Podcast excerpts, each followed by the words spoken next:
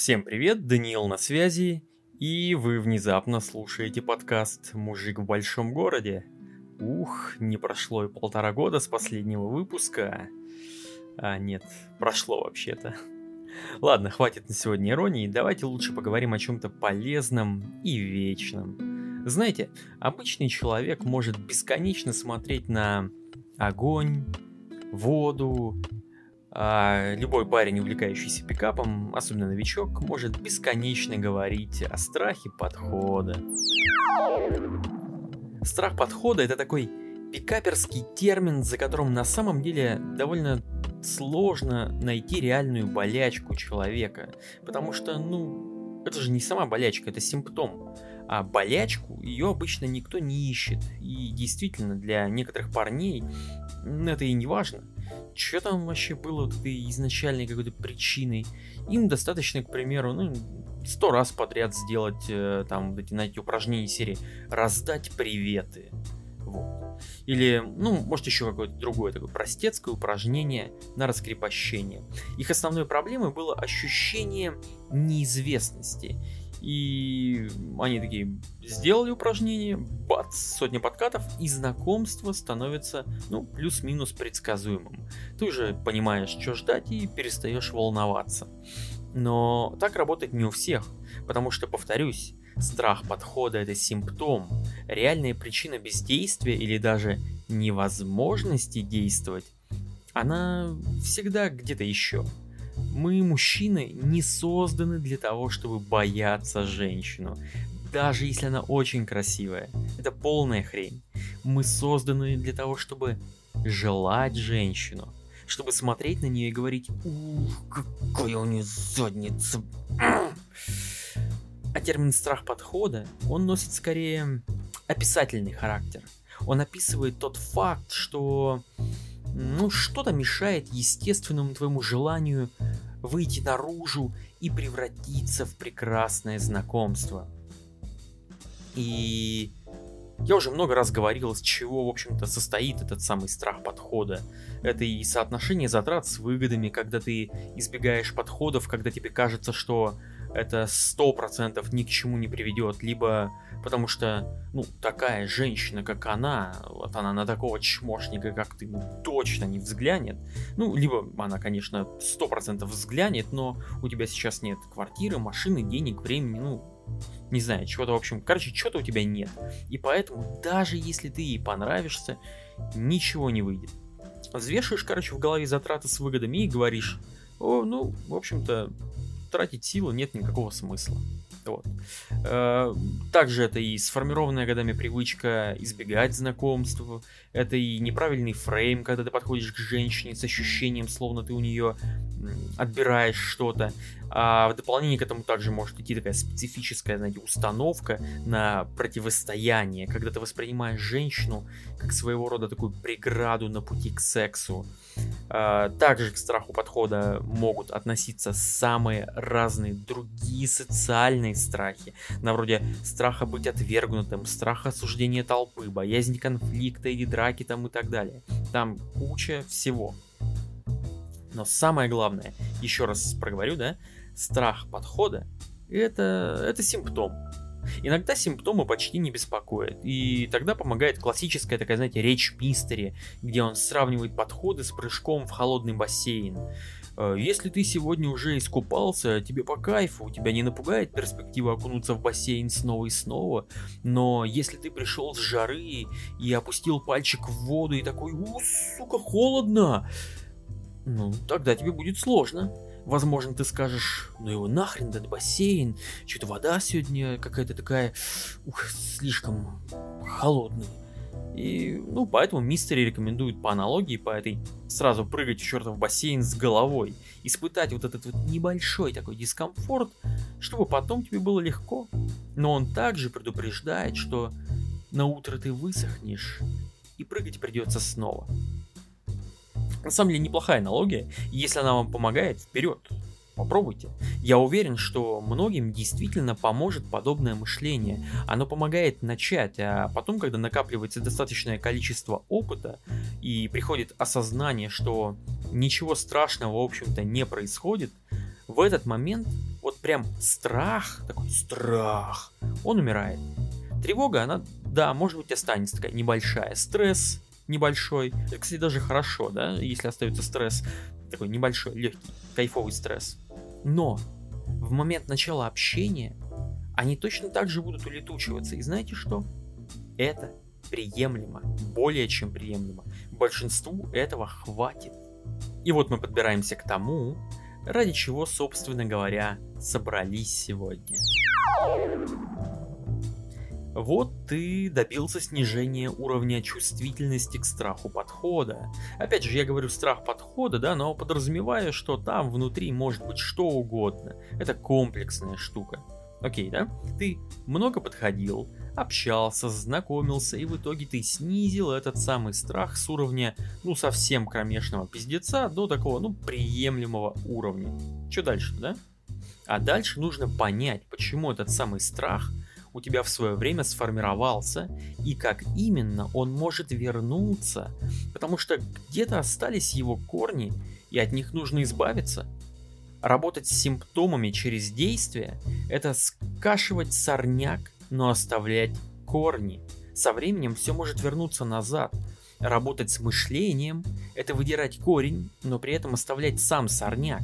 Если не закрепить его действием, ну, то есть оставить сорняк, то корни снова отрастут. Нужно действовать комплексно. И сейчас, возможно, будет сложно. Поэтому там, не знаю, сделайте глубокий вдох, выдох, такое. Фух. Попробуем коротенечко все переварить. В корне страха подхода лежит факт, что ты не находишься на своем пути и некоторые следствия этого, сформированные и закрепленные социальным программированием. А быть на своем пути – это означает в первую очередь быть в ладах с собственными ценностями и при этом быть предельно искренним по отношению к самому себе. И на основе этих простых вещей строить, в общем-то, свою жизнь. И проблема в том, что да хер просышь, что это за хрень вообще вот вся это значит. Типа, какие такие ценности? Я что, типа, с какими-то неправильными ценностями живу? О чем ты вообще? Окей, давайте поясню, что к чему. Дело в том, что пока ты растешь, у тебя нет своей системы хорошо-плохо. Ее формирование, оно тесно связано с формированием твоей префронтальной коры и получением жизненного опыта, а также осмыслением его. И формируется вся эта хрень годам это к 25. И получается, что если тебе, допустим, 20, то твоя вот эта вот система ценностей, она, ну, как бы не совсем твоя. То есть ты просто впитал что-то, что было вокруг, и оставил то, что работало для тебя. А может быть, э, что-то работало, но ты это выкинул в период подросткового бунта. Ну, там, не знаю, захотелось тебе. А может быть, что-то вообще не работало, но это все равно прилипло. И вот ты как губка всего навпитывал и не осмыслил. Ну не осмыслил, не осмыслил, ну что в этом такого? А то, что с некоторыми принципами, по которым ты живешь, ну просто по привычке, ты, ты можешь быть не согласен. И при этом твоя система ценностей, она как бы такая подвижна, одновременно и не определена до конца ты не осознаешь свои границы и ценности, и стержень твоей личности это скорее ни хера не стержень, это такая конструкция из пластилина, на которую ничего невозможно опереть. Очень сложно вокруг этого выстроить цельную, сильную личность. И скорее всего, скорее всего, где-то в сердце твоей личности из-за всего этого дерьма зияет огромная дыра нездоровой самооценки. Почему? Потому что очень сложно иметь здоровую самооценку, когда ты не до конца понимаешь, за что вообще ты можешь себя уважать. А если так, то получается нужен кто-то другой, кто-то, кто даст тебе точку отсчета, подходящий авторитет. Так это работало с детства. Мы строили свою реальность вокруг мнения авторитетного взрослого. Ну, такой у нас, знаете ли, адаптационный механизм. Это нормально нормально, пока ты ребенок. Но когда ты вырастаешь, лучше с этим что-то сделать, лучше самому для самого себя, немного тавтологии, лучше самому для самого себя стать авторитетным взрослым. Иначе ты попадаешь в ловушку социального программирования. Оно обожествляет женщину, в буквальном смысле сакрализирует секс и превращает вот эту самую женщину в мерилу успеха. О, вы с этим сталкивались постоянно. Типа, есть у тебя баба? О, ну все, мужик, красавчик.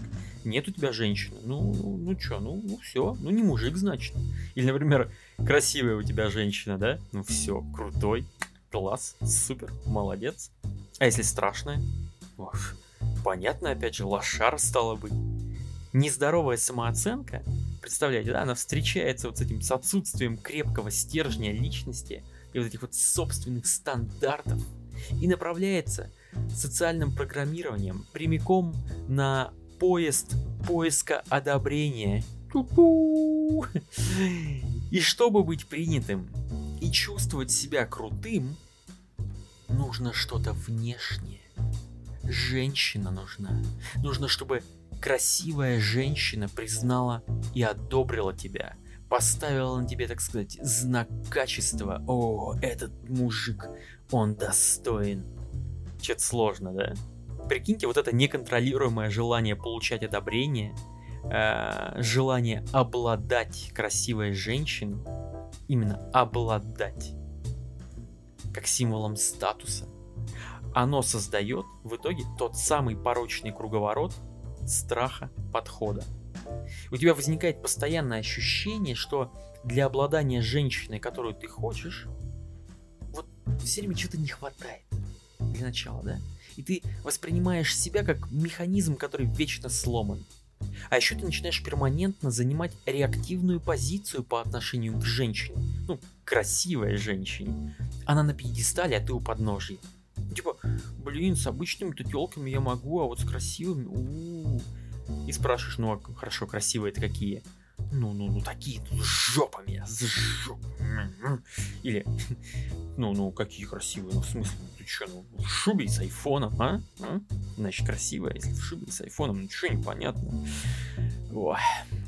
А еще женщина тут же становится помехой на пути к завершению себя, к своим целям, к тому, чтобы стать полноценным таким мужчиной.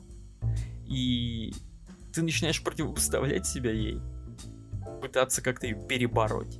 А еще чем дальше, тем мнение других людей становится для тебя все важнее и важнее, чем собственное мнение о себе. А еще со временем ты начинаешь продавать себя всем женщинам просто по привычке. Ты даже не можешь просто заговорить с некрасивой женщиной, потому что ты привык продавать себя тупо всем подряд. Ну, продавать себя в кавычках, конечно. И теперь тебе страшно, что ты подошел к некрасивой женщине, например, заговорить, и она может купиться на тебя. И тебе потом придется как-то с этим разбираться. Но при этом, при этом парадокс в том, что тебя пугает перспектива также, что она не купится на тебя, потому что тебе нужно одобрение даже от женщин, которые в тебе не заинтересованы. У, это когда ты, например, совсем запущенный случай. Такие дела. Что имеем в итоге? Низкая, нездоровая самооценка – это корень всех зол. Ты, получается, в итоге идешь, чтобы продать себя женщине, ты не наслаждаешься процессом как есть, ты идешь, имея скрытые намерения и пытаешься произвести впечатление, потому что тебе нужно от нее что-то в твоей голове, вы из разных племен, и ты пришел, чтобы отобрать у нее что-то ценное. Вот это фундамент страха подхода. Ты на войне. Ты пришел к представителю чужого племени, чтобы отобрать что-то ценное. С вами был подкаст «Мужик в большом городе». Пока. А, да. Не забудь скинуть этот выпуск своему другу. Да-да, тому самому, про которого ты подумал, пока все это слушал. И все, теперь точно пока.